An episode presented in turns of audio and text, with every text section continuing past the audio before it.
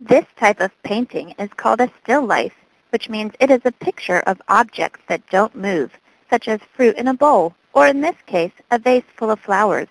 To paint a still life, artists often arrange the items on a table and study it carefully as they paint. But this artist couldn't have done that. How can we be sure? It would have been impossible to arrange these flowers in a vase together because they bloom at different times of year.